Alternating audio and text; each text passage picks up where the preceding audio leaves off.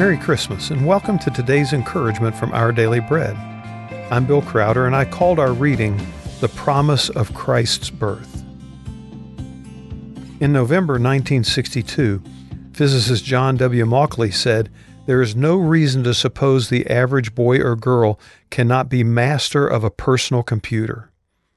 Mauchly's prediction seemed remarkable at the time, but it proved astonishingly accurate. Today, using a computer or handheld device is one of the earliest skills a child learns. While Mauchly's prediction has come true, so have much more important predictions, those made in the scriptures about the coming of Christ.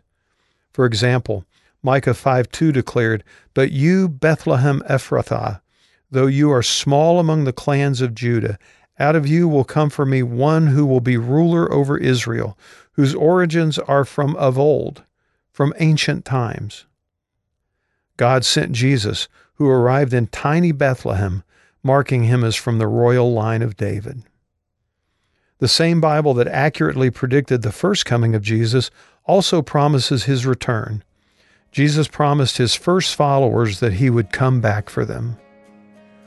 This Christmas, as we ponder the accurately predicted facts surrounding the birth of Jesus, may we also consider his promised return and allow him to prepare us for that majestic moment when we see him face to face.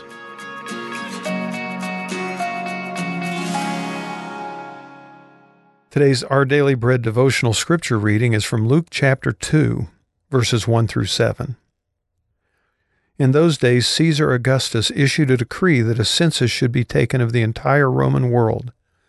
This was the first census that took place while Quirinius was governor of Syria, and everyone went to their own town to register.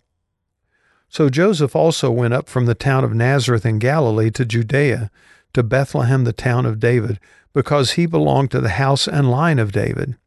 He went there to register with Mary, who was pledged to be married to him and was expecting a child. While they were there, the time came for the baby to be born, and she gave birth to her firstborn, a son. She wrapped him in cloths and placed him in a manger, because there was no guest room available for them.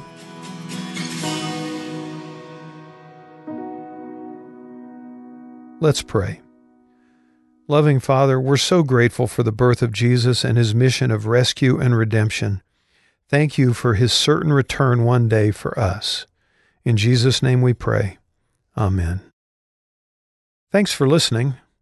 I'm Bill Crowder, and on behalf of the entire Our Daily Bread family, I want to wish you and your loved ones a very merry and blessed Christmas. Today's encouragement was provided by Our Daily Bread Ministries.